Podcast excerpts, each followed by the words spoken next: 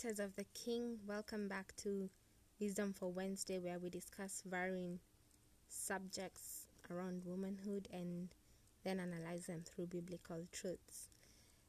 For today, we're going to discuss identity. And you know, identity is just one of those broad concepts. There's just so many levels to it, there's just so many angles to it. But let's see what we do. Um, every time I think of identity, it takes me to the movie Identity Thief.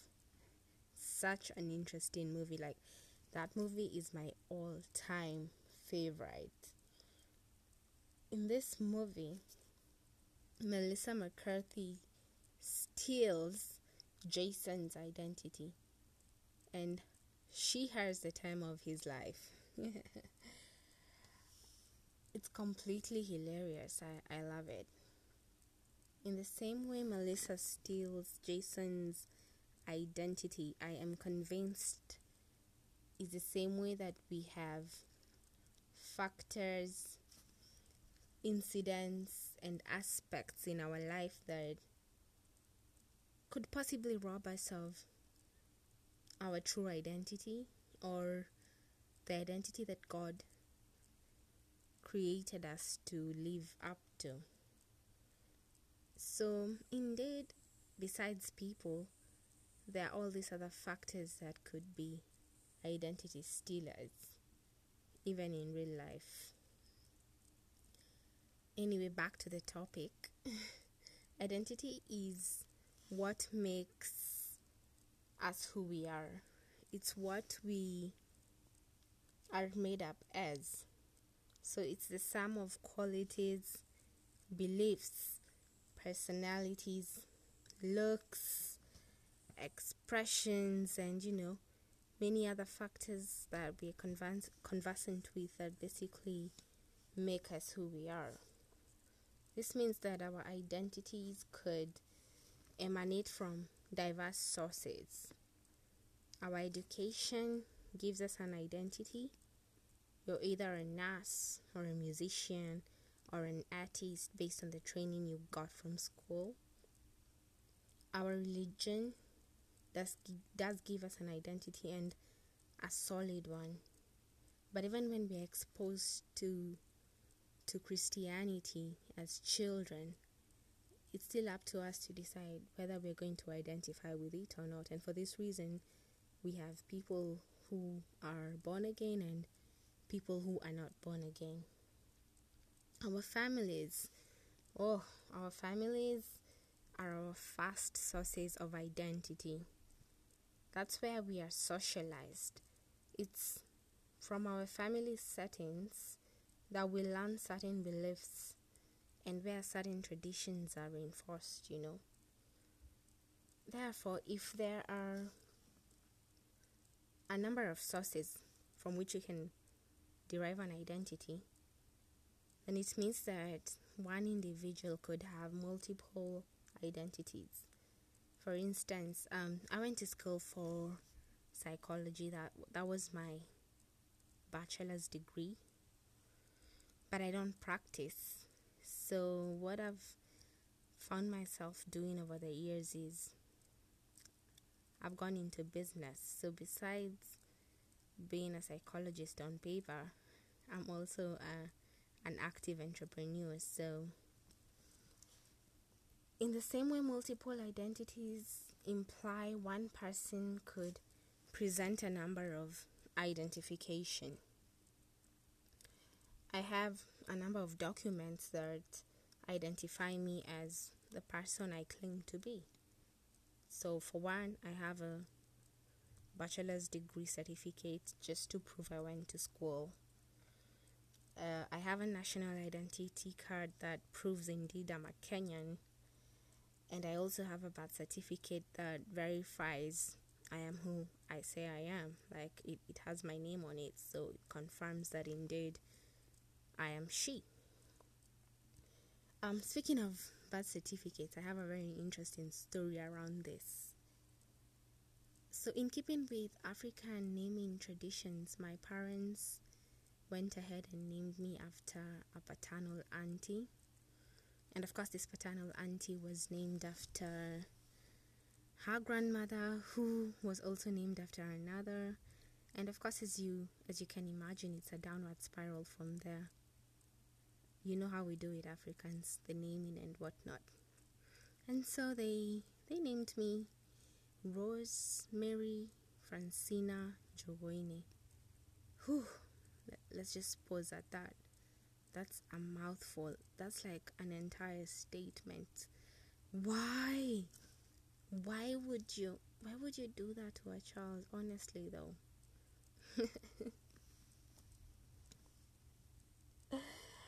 and so when I when I got to primary school, I, I just couldn't identify with the name.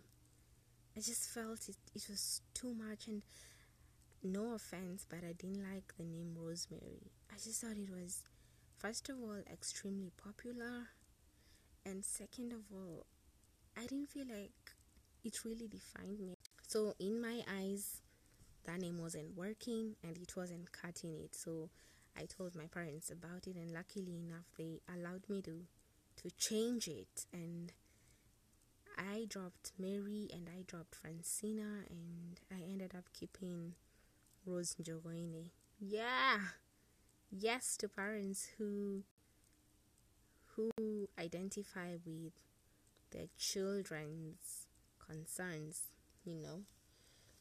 Um. So now, remaining with the name Rose Njogoine, I felt more comfortable identifying with it. And I know that there are so many other people out there who have struggled with their names or even continue to struggle with their with their names. We find people who say I don't really like my name. Someone else will say I don't think I should have been called Mary. I don't think I'm an Emily. I don't think I'm a I'm a I'm a Zipporah and whatnot. And so we find people just like me being troubled by such a basic means of identification, but as basic as it is, it sets us, it sets us out on a road where we start to to question our identity in subtle ways, even without our knowledge per se. By questioning something as mere as a name, we subliminally question the identity acquired from our parents and this goes to show how identity issues or conflicts can erupt from the most basic sources of identity. It had me thinking about the source of a solid identity. Uh, and so I went into the story of Ruth. You see, Ruth was coming from a nation that was godless and going into one that, that knew God. And I know women love to hear Ruth's story. Oh, we love a good Ruth sermon, man. Especially the single women. It's the Boaz part we actually love. you know, every Ruth deserves a Boaz, honestly, though. Amen, ladies? Amen. But before Boaz, Ruth went through a very interesting process that is tied to her identity as a woman. Ruth was a Moabite, and Moabite was a pagan nation. They were godless in hindsight. Therefore, Ruth's first identity socialization was in a society that was godless. So you can imagine all that was happening in Moab. And so it happened that Ruth ended up being married by an Israelite, Malon. Mahlon was Naomi's son. Evidently, an identity crisis was looming. She she was coming from a godless nation, and the God of Israel had already initially prohibited the Israelites from intermarrying with people from pagan nations. Ruth's identity was in an uncertain position she had gained a new identity as a wife, but it clashed with all she had identified with as a Moabite. Oh my goodness. And you know, we want to look at Ruth and everything everything that is happening around her. But I know that we have found ourselves in such a position in one time or another where our belief system has clashed with a new identity that we're trying to acquire or we have already acquired. So, what we see is an identity shift, is not always rosy. If anything, an identity shift could result in a possible identity conflict. When we look back, we realize that from the get go, Ruth identified with everything but God. And by God, I mean the one true God, the God of Israel, the God we serve and worship. She became a wife, and sadly, in no time, this newly acquired identity shifted again into widowhood. So here is a young Moabite woman married into Israel, married into the one true God that she knows nothing about. Um, she's trying to settle into this new culture, and then within no time, her identity has shifted again, and she's now a widow. This this is overwhelming. I can already tell she must have been overwhelmed, you know. And thinking about it, I believe some of us have gone through painful identity shifts in life. And I just want to assure you, even in those shifts, God loves you and loves you unconditionally. Some of us, like Ruth, anticipate to acquire new identities. Ruth, of course, in getting married, she thought she would be a mother. But we realized she didn't get to experience this because her husband died too soon. And I know we have some of us who are also looking forward to identify with motherhood, and it is yet to materialize. And I'm here to encourage you and tell you that God's not done with you yet, and he still has a plan for you and He's going to bring it into manifestation at the right time. So, Naomi was Ruth's mother in law, and it reached a point, and she now wanted to go back to Bethlehem, her hometown. And when she was going back, she asked her two daughters in law, Ruth and Orpah, to go back to their people. Orpah went back. She went back to the God she identified with. She went back to her roots. She went back to her family. She went back where she knew she belonged, or rather, she thought she belonged. She went back to her identity as a Moabite. Ruth, on the other hand, clung to Naomi and decided to accompany her to Bethlehem, even when she did not necessarily have to do it. And as Ruth made this transition, she was releasing the identity she had known all her life. And of all the declarations that Ruth made to Naomi, there is one that really stood out. And it's at the point where she identified with Naomi's God. Ruth told Naomi, Your God will be my God. You know, when a godless person says this, it becomes a big deal. Ruth confessed she had left Moab and she did not want the gods she had known all her life. She wanted the one true God. What a powerful confession, you know. Uh, and Romans 10 9 tells us when we confess Jesus is Lord and believe in our hearts that God raised him from the dead, we will be saved. And this is exactly what Ruth had declared. It's correct to say Ruth's godless cultural background had been an identity stealer, just like Melissa McCarthy in Identity Thieves. we need to know when God created man, he intended that we would be his image bearers. In Genesis 1:27 we are told that God created us in his image. Therefore we were meant to identify with God and then become a reflection of who he was on earth. From the beginning God's plan was um, that we would identify with him more than we did with the world and that a big chunk of our personalities would be founded on him and looking at it this is basically our identity God wanted us to identify with Him more than we identified with our cultural backgrounds, our families, our traditions, our practices, our friendships, our corrupt belief systems. God wanted to come first.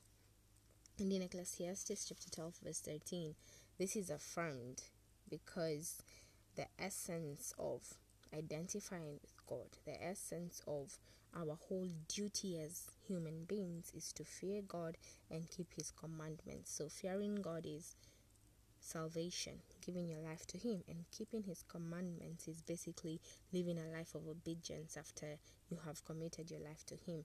And so, to live within a God given identity would mean to first get saved and then walk in obedience thereafter. And as we look at Ruth, this is exactly what she did. First, she left Moab, and when she left Moab, when she left the place where her identity had been stolen, when once she left the place where her identity her God intended identity was distorted, then God had a chance to now access her. And when God was able to access her, she made a confession that ascertained God's saving.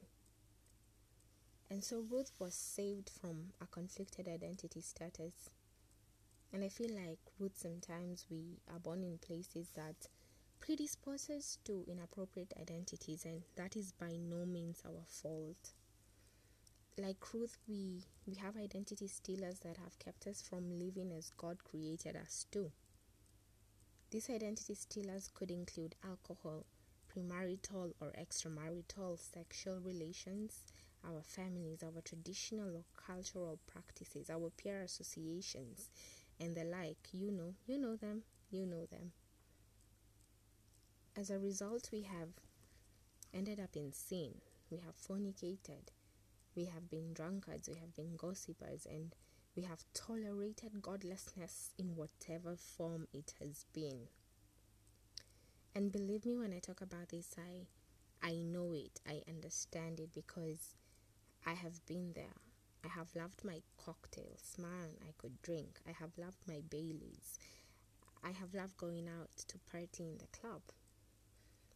I had ascribed to a worldly identity not because I did not necessarily know God, but because I had made the choice not to identify with Him between my early 20s and mid 20s, you know. Therefore, even as I talk about identity as a woman, I know how, how easy it is to ascribe to the wrong and fleeting sources like the world. However, when you begin to identify with God, your life changes.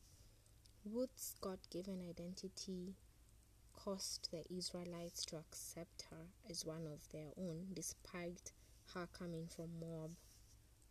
Beyond this, Ruth encountered so much more in a foreign land as quote unquote a godless outsider. Yet this is not who she was anymore. She experienced unprecedented favor. You know, she won favor with Boaz to begin with. She experienced she experienced a character upgrade. You know, she was coming from godlessness. Imagine the nature of sin in Moab. But in Bethlehem, her character was upgraded and people knew her as a woman with noble character. She experienced great provision.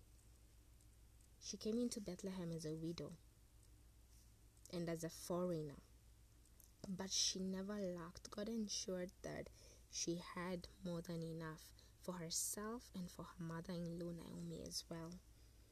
Ruth experienced protection, you know, as she collected barley in the fields. You know, Boaz ensured that no man harmed her, and Boaz ensured to keep her in the company of women who would look out for her. Do you see God? She experienced redemption, you know. She had initially lost her identity in Bethlehem. She was a widow. But in Bethlehem, God used Boaz to redeem her. And so Boaz redeemed Ruth and married her, gave her a wife identity all over again, and also gave her a mother identity because she gave birth to a son called Obed. Praise Jesus. Ruth also acquired societal honor.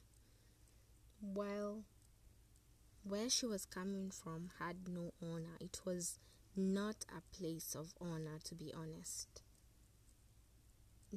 In, Bethlehem, Ruth was considered an honorable woman, and we find the women who come to visit Naomi actually praising Ruth and declaring that she is better than seven sons. Isn't it amazing?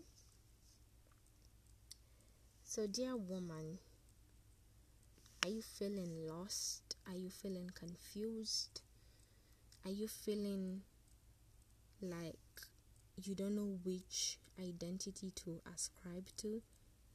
You don't know if the worldly identity fits you?